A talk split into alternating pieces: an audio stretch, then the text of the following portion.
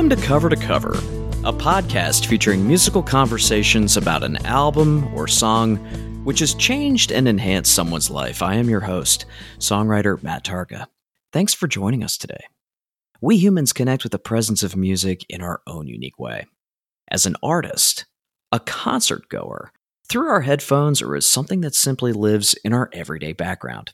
Our guest today is one Avi Walter, bassist for several DC bands, including Albino Rhino, Bells and Hunters, All the Best Kids, and is now the bassist for the group Friday Night Flicks, a project which began during our global health pandemic in April of 2020.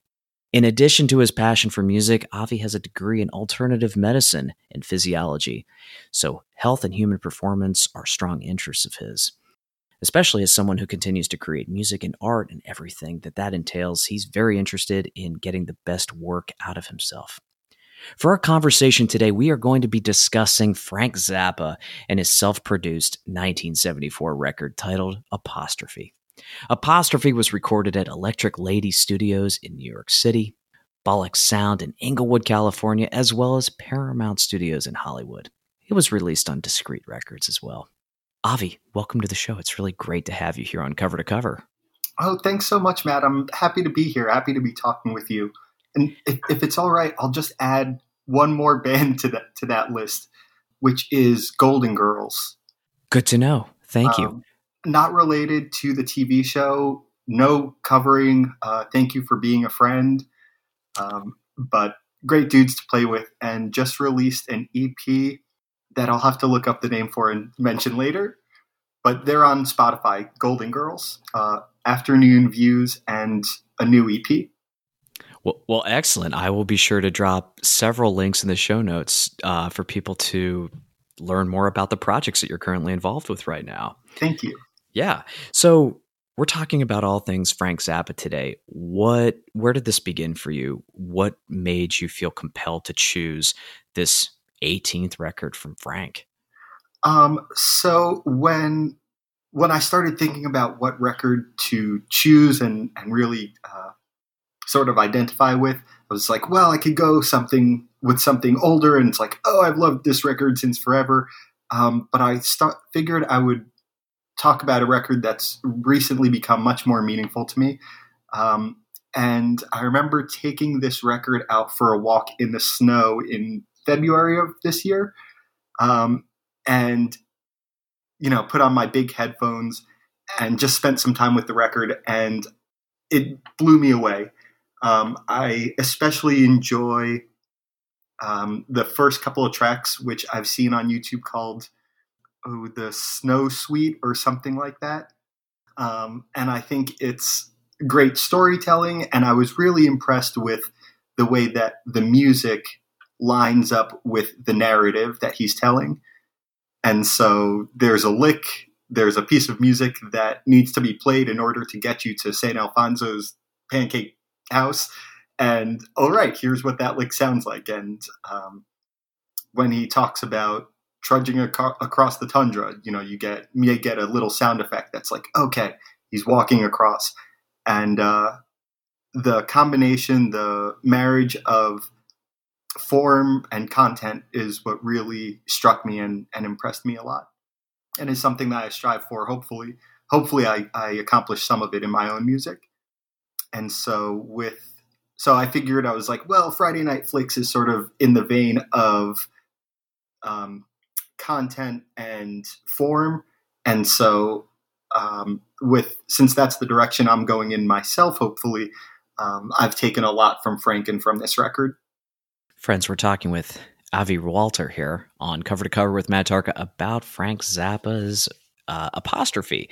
Um, Avi, who is the vocalist and lead singer of Frank Zappa? Is it Frank? And can you tell our listeners, you know, who some of the additional players are on this particular record from Mr. Zappa? Sure thing. Uh, so Frank is, as far as I'm concerned, is certainly the main vocalist. Um, although you'll hear background singers certainly. Um, and for the most part, he sings his songs on most of the records, as far as I know. Um, I know there's a song 50 50 on Over-Nite Sensation, which uh, someone else in the band sings. But for the most part, uh, Frank sings on these. And I had to go back and look at the personnel for this record myself because I knew things. I knew of Ruth Underwood, who's his percussionist. So she plays marimba and vibraphone and some of the other awesome instruments that we get to hear. And I knew that she was in the band with the jazz piano player George Duke and that he played with Frank. I did not realize that they were on this record. For some reason, I thought they were just in the touring band. Um, there's also Jean-Luc Ponty from Mahavishnu Orchestra, I believe. Um, he plays on this record, and I would be remiss if I didn't mention Jim Gordon on drums, who's who went on to become um, a very much recorded session drummer. And they say Jack Bruce plays bass on apostrophe, but I also see that there's controversy about that. So I'm not gonna. I can't speak to that. Unfortunately, I was not there. Yeah, there's. I I know a little bit of the story about Jack Bruce, and that is uh, he he never technically play, picked up a bass guitar to play. He played some kind of a, a cello section that made the, you know the final cut, as it were.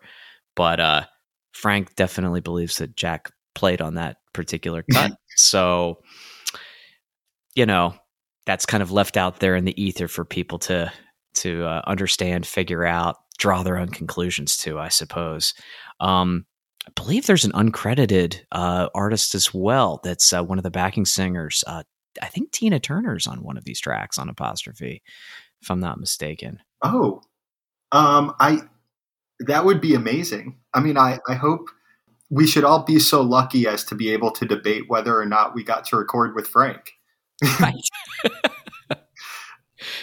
Absolutely. We're talking with bassist Avi Walter here on Cover to Cover with Matt Tarka about Frank Zappa's apostrophe. Um, how did you discover this record, Avi? Um, can you give us a little bit of a, a background? Uh, did a family member introduce you to the record? Did you discover, uh, you know, through a group of friends? How did that How did that occur?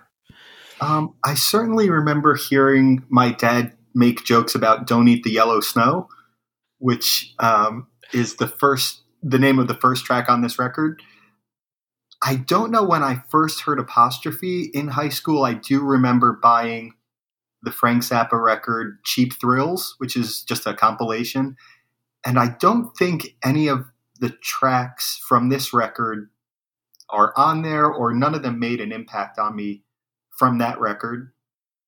Um, I don't remember the first time I heard apostrophe, but just wanting to learn more about writing music and writing music that's interesting and not um, and that's unconventional drew me toward toward this and it was just trying, especially because everything was shut down. So it was like, uh, all it was was all I could do was write music, but not pl- necessarily be able to play it out. And so he was inspirational to me in, in that way as well, just writing music for a band. Um, and so a lot of that was a lot of it was me coming back to him, not necessarily him popping up somewhere for me. Um, and so that's that's how he most recently uh, re-entered my life. And since then, it's I've just been going up to people I know. I'm like, "Hey, do you know who Frank Zappa is? What's your favorite record? What What do you know about him?" And so they've I've been able to get turned on to another half dozen records or so. He's a prolific guy. Um, this record came out in 1974. Uh, I think his career began sometime in the early 60s. 18th record in 1970. That's just amazing to me. Mm-hmm. So, did you? This brings me to to a question here. Were the dozen other records or so that you went back to for Frank Zappa did they predate apostrophe in any way, shape, or form? Um, and, if, and if they did, was this? Do you think that apostrophe was something that he was building towards with those other records? I was surprised to find out that apostrophe wasn't recorded all at once; that it was done over a couple of sessions. Um, I believe the record Over-Nite Sensation, I think it came right before this. And he had some albums with the Mothers. Um, Freak Out is is I think the first time the world gets introduced to Frank Zappa, and I feel very, I feel shameful that I, I actually listened to Freak Out and I was like, this is uh not fully ripened yet. He, he still had had room to grow, I think. Um, and so most of, I would say most of them have been records that followed this one although some of those records may have had songs that were written before apostrophe came out.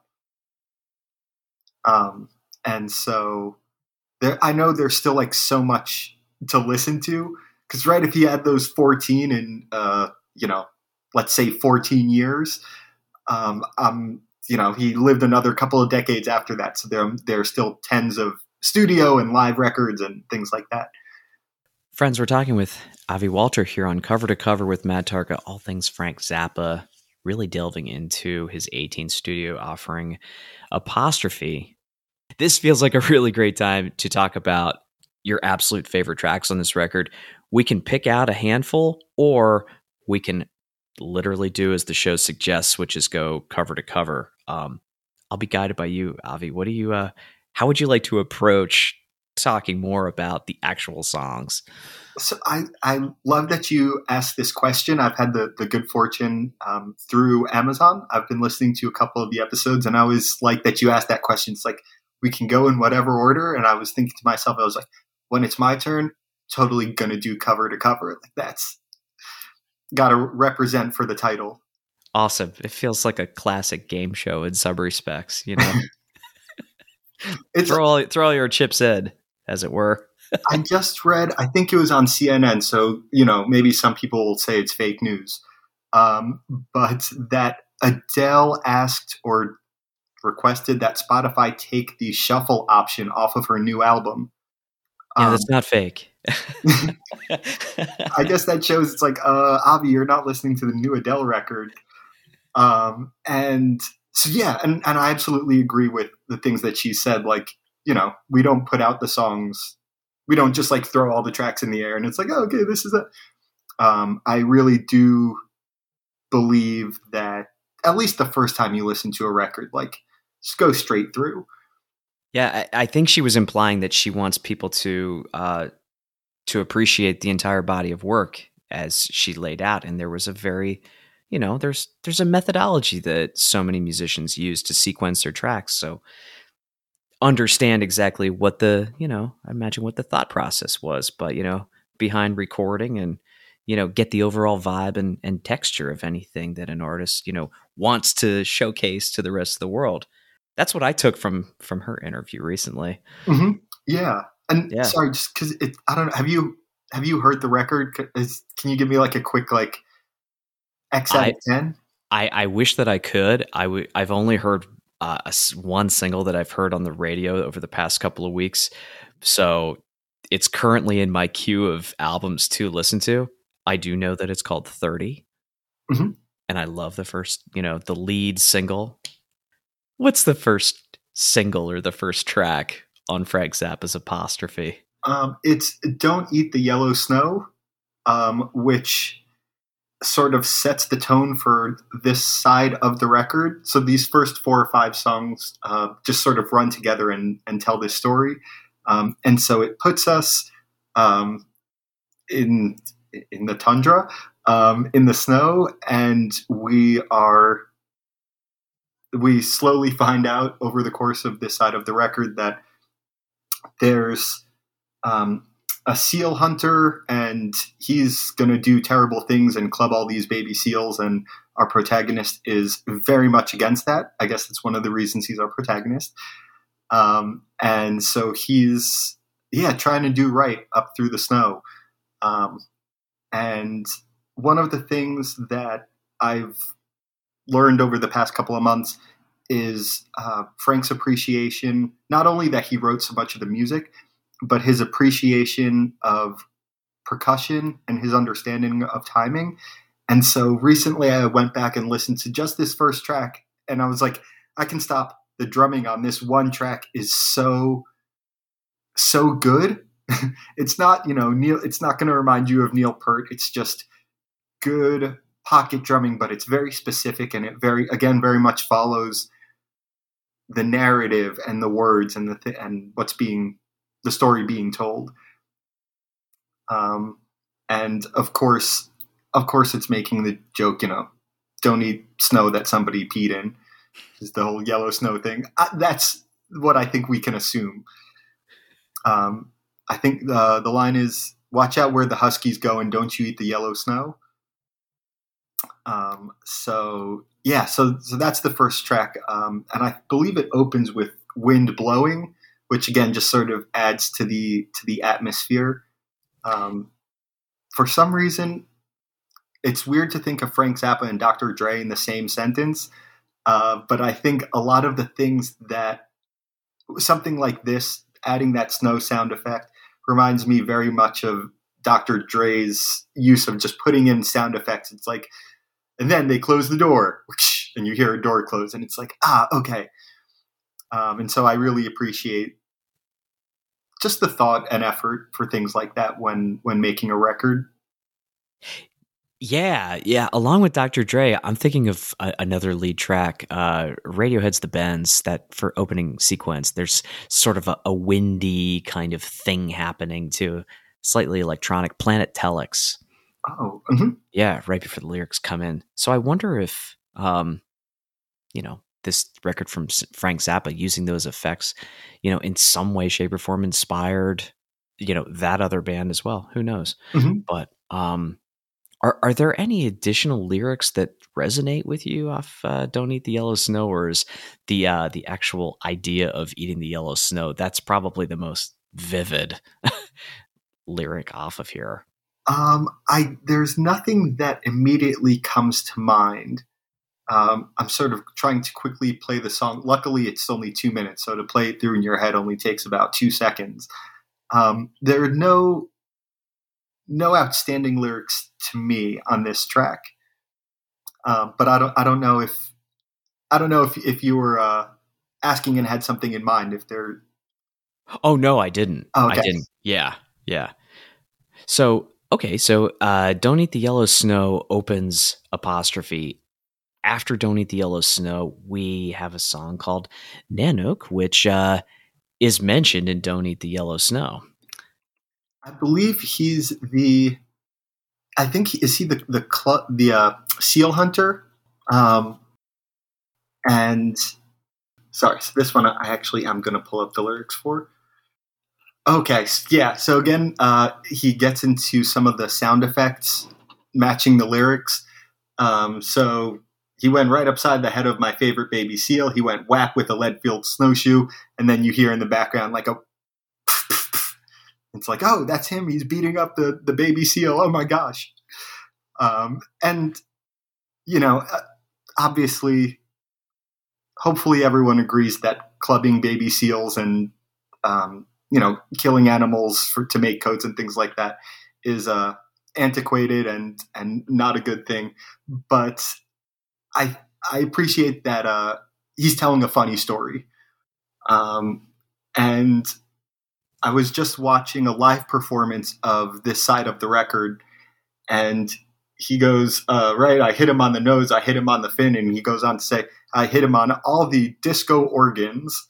And I always thought I was like, I don't know, that's the sort of thing that you could you could say out loud today and refer to people's disco organs and all that. But uh, when you're talented and smart enough and in the right time and place.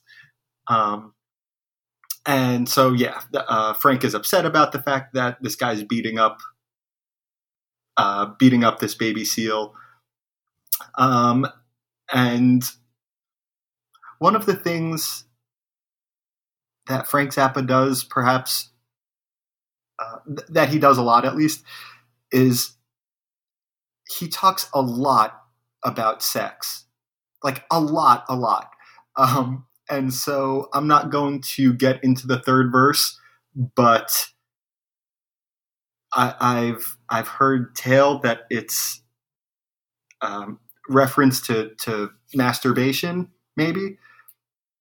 Um, and so I think to me that's just like oh haha, just Frank talk, talking about Nanook rubbing it and so on. Um, so it's there's a, a yeah, there's a guitar solo in it. I think it's the first time. Uh, I'm not sure about that. Um, and in addition to yeah, all of the composition that Frank did for this, um, and it's incredible what he does on the next two songs. Um, he also leaves space and uh, for solos, and his knack for improvisation, I think, is also uh, unparalleled. Um, and we can, yeah, he was, He said himself, I believe, that he's uh, greatly inspired by Edgard Varese, who's a 20th century composer, I believe. Um, and I've heard that they both referred to their works, to their solos maybe, as um, structure. They're building structures in air. And so I, I, I've started to think about that. Like, okay, like what does that even mean? Um, and then you just of I start thinking just of the music almost whipping around like smoke, um, and their creations are apparent in in those waves of sound and things like that. Um, and so, yeah, it would I'd be it would be a mistake to not talk about his his soloing as well and his his guitar playing. Um, so yeah, Nanook rubs it, and uh, I think those two songs really set up for the next two songs. Um, uh, Saint Alfonzo's Pancake Breakfast and Father oh Father Oblivion. Yes. Um, so it's my personal opinion that I think those two songs should be in the Library of Congress. I think they are uh, peak musical experiences. Um, you know, it's amazing that someone grew to be nine feet tall. It's amazing that somebody was able to conceive of these two songs and write them and find the musicians. To, I mean, it's it's amazing. I can't think of anything else in popular music aside from maybe like Dream Theater jams that are so composed and so funny and or they make you smile and they're so interesting. Um, and so those those two are my favorite from the the intro on Saint Alfonzo, which I'm about to butcher, but it's uh,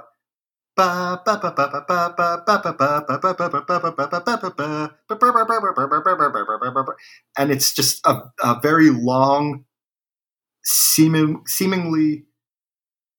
I could imagine someone listening to it and being like, "Oh, well, this is just noise," and then as you learn like oh wow okay he's written you know stuff for the bass section. He's written stuff for um, mid-range instruments. He's written xylophone pieces. And it all flows together. Um, it it really is amazing to me. When i first heard that intro it reminded me of kind of like a breaking news item from a newscast. I don't know why but it mm-hmm. But it did it just it really caught me off guard it has that same urgency in it.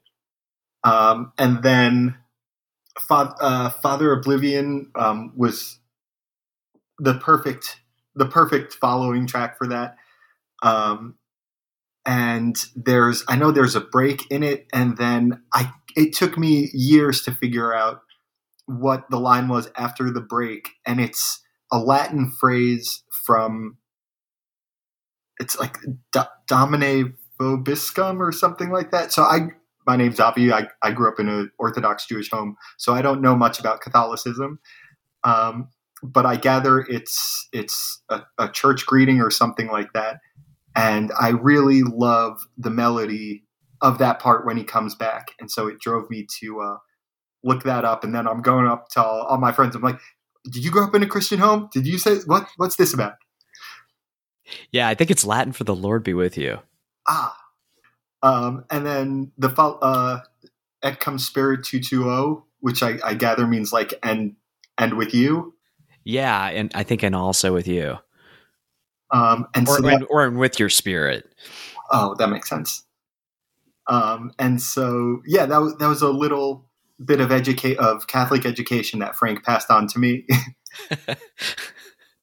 and and yeah, so th- again, those those two songs, I feel like, you know, if he had just released those four four minutes of music, be like, all right, that's enough. You you could have you people should just give you money. You worked very hard. You created something really unique, and thank you for your contribution. But instead, he made another 35 records. why why stop in 1974? why stop at 18? You know, when it rain when it rains, it pours. one one thing I know I mentioned uh, the drumming on "Don't Eat the Yellow Snow," but I, I I'm just gonna like dump Frank Zappa adoration all over the place. Um, all of all of that's a terrible way way to start something. Many of his his drummers have gone on to to gain recognition around the world as just top notch drummers. Um, Vinnie Colaiuta, not um, Vinnie Colaiuta, became a drummer of his. Um, Terry Bozzio, who last I heard played with Korn for a while, um, came out of Frank Zappa's camp, and both of those, I suspect, are huge names, huge names for any drummers listening. Um, I mentioned Jim Gordon was uh, went on to become a session player, and uh, uh, yeah. So I, I, would just point out, I just wanted to share that more. You know, Frank is great, and you know he writes great drum parts for great drummers, and obviously has a knack for choosing the right people. That's really interesting. I didn't realize that he wrote all the drum parts and then would sit down with either his drummer or a session musician and just kind of work things out. I, I, wonder what that dynamic must be like if they just kind of are, are sitting kit to kit and just working out pieces, you know, in the oh, studio. So I think that he wrote it all in sheet music. Oh, okay. Yeah, which um, again is just like more of more influencing power to be like, hey, folks, learn how to read music. Um, the more the more I've wanted to get into playing music, not necessarily writing music, but but playing music and finding all those little nooks and crannies that music fits in. You know, if it's playing at a wedding or playing uh, in a musical, it's like okay, learning how to read music is is important for that kind of stuff. Or as my friend pointed out, if you had a good idea, wouldn't you want to write it down? And I was like, oh, that's that's why you need to write music because you can't just write but bum bum bum bum bum bum bum. Um, so yeah, so I think for lots of these, it was just you know here's the sheet music, and uh, I assume as well that there are times you just like okay, here's a jam part. Um, you know, just don't mess it up. Friends, we are speaking with bass player extraordinaire Avi Walter here on Cover to Cover here with Matt Tarka, and uh, we're talking about Frank Zappa and his 18th record, Apostrophe. What's next, Avi? Is it Cosmic Debris? Yeah, and uh, I mentioned. What do you think about this track? Yeah, uh, a friend of mine. I remember listening to this album in college. I won't say what year it is because I don't want to think about it. Um, and my friend told me that his favorite track was Cosmic Debris because again of the the storytelling aspect of it and the meaning of it. So uh, Frank Zappa, famously or infamously, um, not only was sober or didn't do drugs, um, and and asked of his band that they not do it also. Uh, and he's I think if you listen to a lot of the lyrics, you hear some of his general skepticism um, there. And so this song seems to be about somebody who's, well, I guess he's telling it from the other perspective. So it's the story of somebody who's trying to sell all this hippie um, mumbo jumbo and fortune telling with crystals and blah, blah, blah, blah, blah. Someone who's trying to sell that to this other guy, and he's like, look, you know, I take a newspaper and wrap it around my head so you think that I'm deep and I have this crystal ball and um, I'll be able to tell you this and that.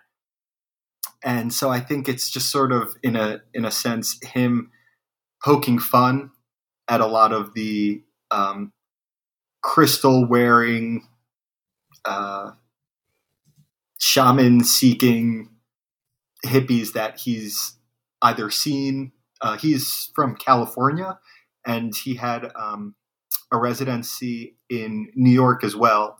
So he's sort of seen a lot of the culture from two of those centers of, of music. And so, yeah, I think he's just sort of uh, having fun with this one. But it's another another great solo, and I believe it's um, it almost.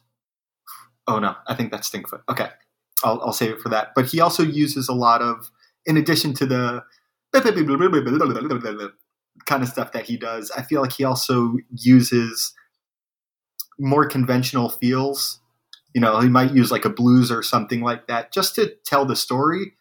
And then he'll get into the more complicated, really wild music stuff um, to complement the storytelling.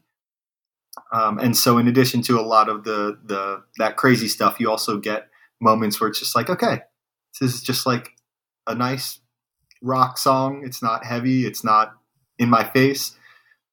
Um, and so that's how I feel about some of the the music in Cosmik Debris and uh, Grubs It. So Cosmik Debris closes side A. It's a perfect closer to what you know on its face kind of seems like a you know a a, co- a concept album I guess, with all of these characters kind of intertwined and sort of feeding off one another. Um, would that be fair to say? Would that be fair to call it, you know, sort of a cosmic or cosmic, a concept album towards the very beginning? I, I would absolutely agree with that. Mm-hmm. Okay. So then we flip the record over to side B and we have eccentric. Ooh, it's going to be a rough one for me.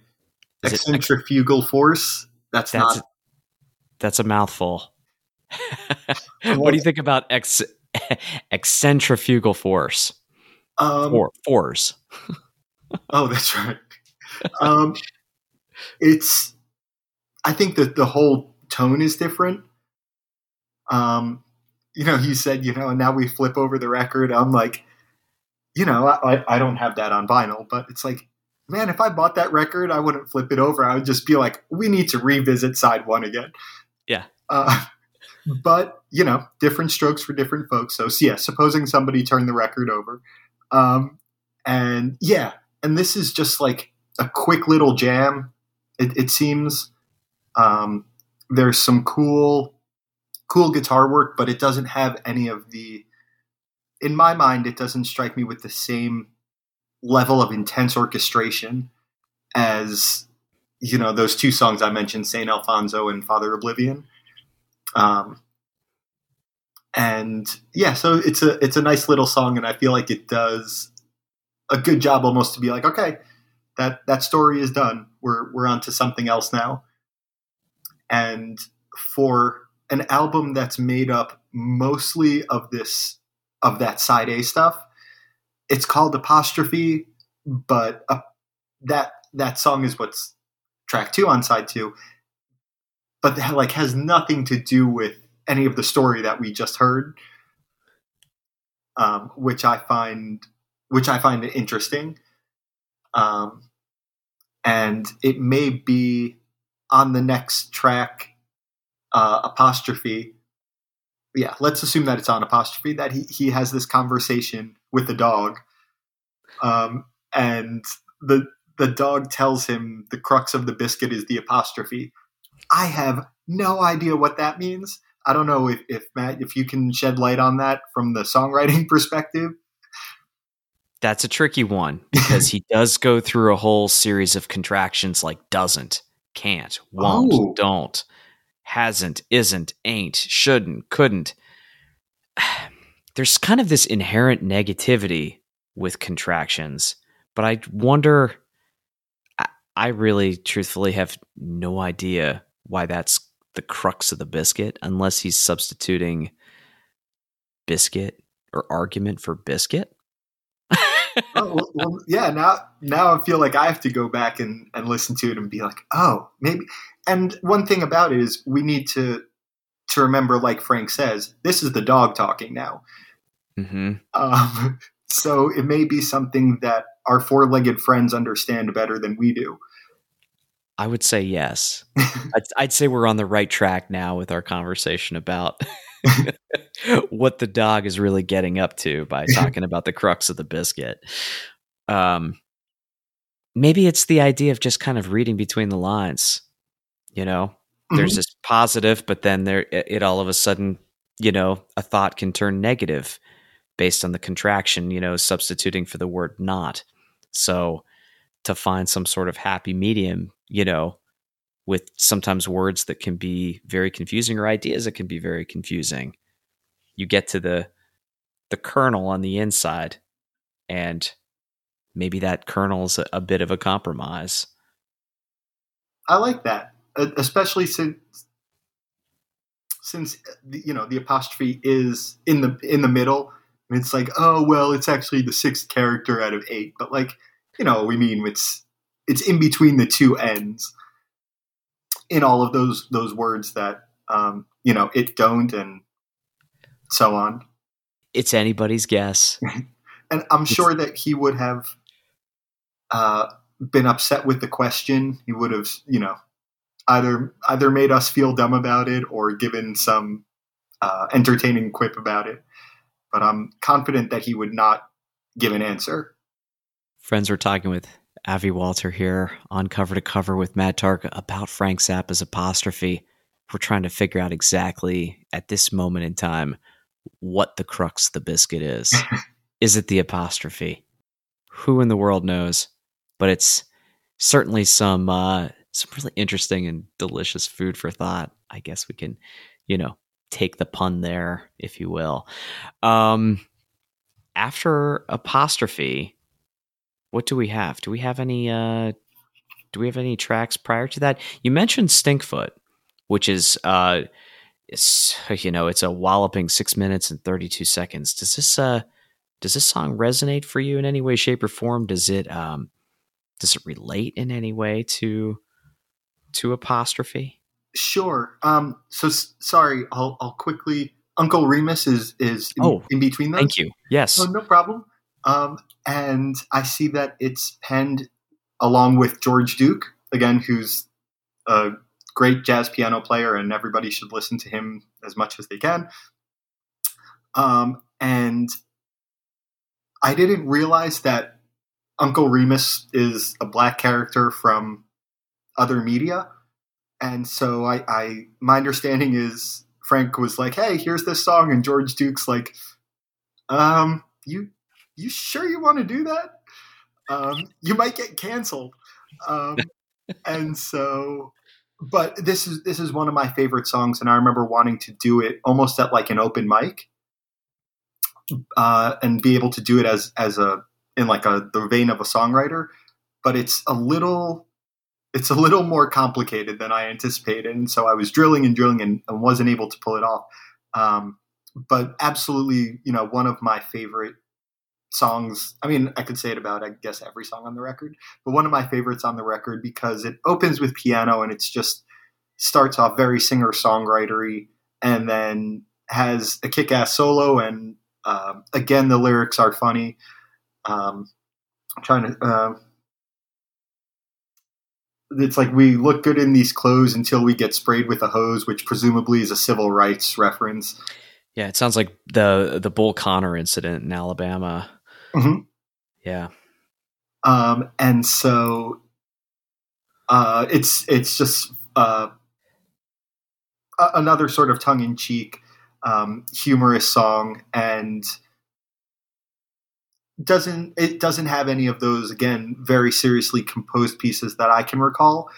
It's just good songwriting, um, and of course, again, a great band.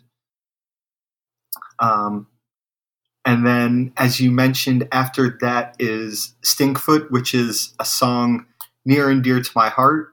Um, or Stinkfoot, or as us regular folk who wear tennis shoes or the occasional python boot may know it as Stinkfoot. And that goes boom, boom, boom, boom. And I was, I was uh, working on a tune of mine, and I was like, what can I put to make this dramatic transition happen? And I was just futzing around my apartment, and that lick came on, and I was like, "That's it. There it is. This section is now written." It's just bum ba dum bum bum bum ba dum bum bum bum bum. I was like, "All right, thank you. Song done." Um, and he does some he does some cool things with his voice on it. Um, so I think he throws an octave pedal down on it when he goes Stinkfoot, um, which makes it sound a little bit cartoony. Um, and again, I have no idea what I mean. Maybe he's just talking about like athlete's foot. I, I haven't Googled what bromidrosis is, um, but may, maybe I don't know if, if that's a word. It's a good question. It's a foul smelling body odor related to your sweat. Oh, So it could be related to your feet. But Oh, it's sort of an overarching condition. So, oh, I was about to be like, oh, bo, and I was like, no, that's body odor. um, but yeah, so I, I learned that that's a, a second kernel of wisdom that I've picked up here, um, and yeah, so I'm I'm a uh, every time. Yeah, all of these songs. It's like anytime I put on this record, I need to listen to da da da. So it's like really just that uh, difficult to pronounce track that's only I think like 90 minutes. Um or sorry, 90 seconds.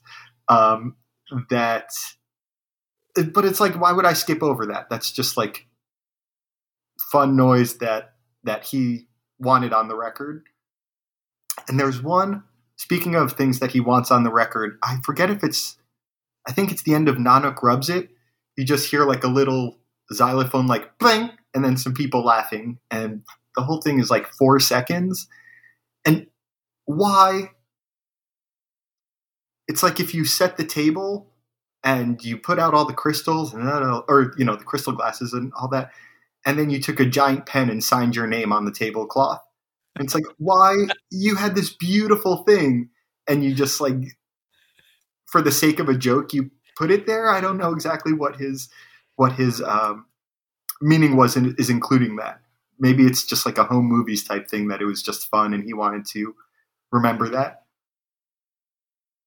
It's an, it's an interesting sound effect or an interesting choice to kind of break up really complex subjects and patterns and keep things light on their feet. hmm Friends, we're talking with Avi Walter here on Cover to Cover with Matt Tarka, all things Frank Zappa, all things apostrophe, and then some. Um, I think we've just concluded side B. So, uh, if it's okay with you, why don't we transition into talking a little bit about cover art? Sure. Okay. So, as we both know, when it comes to releasing music, it's still very much kind of the Wild West. There are so many different ways that you can do it. But the one pervasive thing that exists with any kind of release is some sort of cover art, whether it be a painting or a photograph, something that's supposed to give uh, a, a kind of representation for the piece of art you're about to experience. When you look at this piece of cover art representing apostrophe, do you think it's kind of an accurate representation of what you're about to experience? Or do you think it's kind of a misdirection in, in some respects?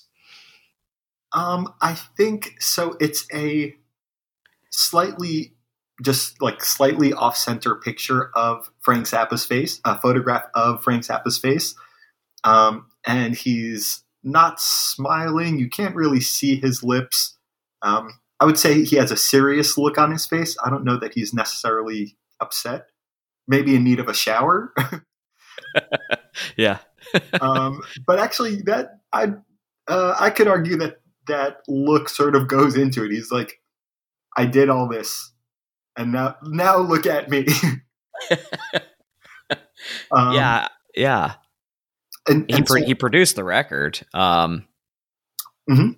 He has, I mean, it's definitely a strong, you know, stamp on apostrophe. I feel like a number, you know, it's like I think I would guess on the back of the record it says, "Oh no, that's not true." Um, I was going to be like, it says songs written and composed by Frank Zappa, but there are a couple credits that he shares with others, um, or a couple songs that he shares credit on. But I get the impression that, you know, he kept all of his master tapes, he kept all of this. Everything was out of the mind of Frank Zappa. And of course, that's not true. Anyone that's listened to music knows that every person that plays or records on something adds something to it. It's why you would choose um, staying in the same time period. It's why you would choose John Bonham over Ringo Starr or Keith Moon over John Bonham, whatever. Um, and so I think that I, I, yeah, my my feeling is is that he wants us to be like, okay, this is from the mind of Frank Zappa, and so it's it's just him. he looks like a man that's been just slaving away in the studio for years trying to get this recording out. Um, and looking a little closer at the liner notes, some of these tracks were perhaps just one or two. Started off back in 1969, five years before its release. So it's, I mean, it's certainly not a patchwork album in any way, shape, or form. It's incredibly cohesive, but the process of getting it out there took a long time. Uh, but he was also working on some other projects, right? I think you had mentioned that he was working on Over-Nite Sensation the year before. So yeah, mm-hmm. that's a that's amazing to me to be working on two records essentially at the same time.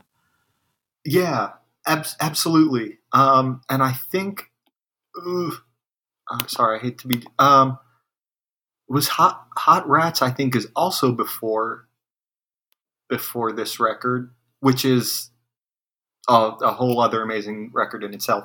Um, yeah, like even I, I don't know if if this happens to you as a songwriter, but it's like even writing two songs at the same time, it's like I can't I can't really handle that. I need to dive into this right now. Um, and he's like, "Oh yeah, I've got you know three albums I'm working on, plus a movie that I'm making, plus and one of his sons tells us uh, says like on Frank's birthday, he visits his grave and buys him a pack of cigarettes, buys him a pack of cigarettes and a double espresso. And it's like, all right, yeah, he was just he was just working all the time, all the time. Um, and yeah, so it's incredible. It's incredible what he was able to accomplish, and and we as fans should appreciate just appreciate the amount of work that he put in.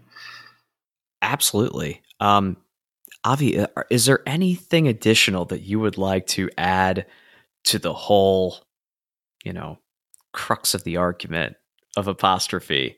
Is there anything that we've we haven't discussed that you want to to bring some further attention towards? I would uh, I would repeat that I think St. Alfonzo and Father O'Blivion should be in the Library of Congress. Um, and the difference, I, I, didn't mention this when we spoke about the song apostrophe, but I think I'm very turned on by and interested in the difference in guitar tones that he has for the solo and during the backing solo. It's, it would seem like they'd be competing for space, but I'm very impressed by how he carves out sonic space for each of them and there are some cool things that he's inspired me to try in recording um, as a result of that. But I would I would say yeah, those San Alfonzo and Father O'Blivion in the National Library of Congress, and if people want not such crazy stuff, they should check out side two for songs like Apostrophe and Stinkfoot. Avi Walter of Bells and Hunters, All the Best Kids, also formerly of Albino Rhino, and today Friday Night Flicks thank you so much for being on the program today and talking about things all Frank Zappa. It's been a real treat to have you. Oh, thank you. Thank you for having me. All right. Thanks so much to all of you for taking some time to stop by the program today. For all of you listeners out there, thank you very much. And please remember to hit that subscribe button on that device in which you listen to your favorite podcasts, whether that's on Apple, Google Play, Stitcher, or maybe even Amazon. Take a moment to tell a friend or tell some of your family members about our show. Let us know how much you like the show by giving us a good rating. That will certainly help us appear higher in search results. And feel free to drop us a line at hello at covertocoverconversations.com. Intro and outro music of our podcast is produced by Jarrett Nicolay at Mixtape Studios in Northern Virginia. We hope you discovered some new music, perhaps rekindled your love for an old forgotten song, and shared a good moment with us as we continue to sonically explore a world from cover to cover.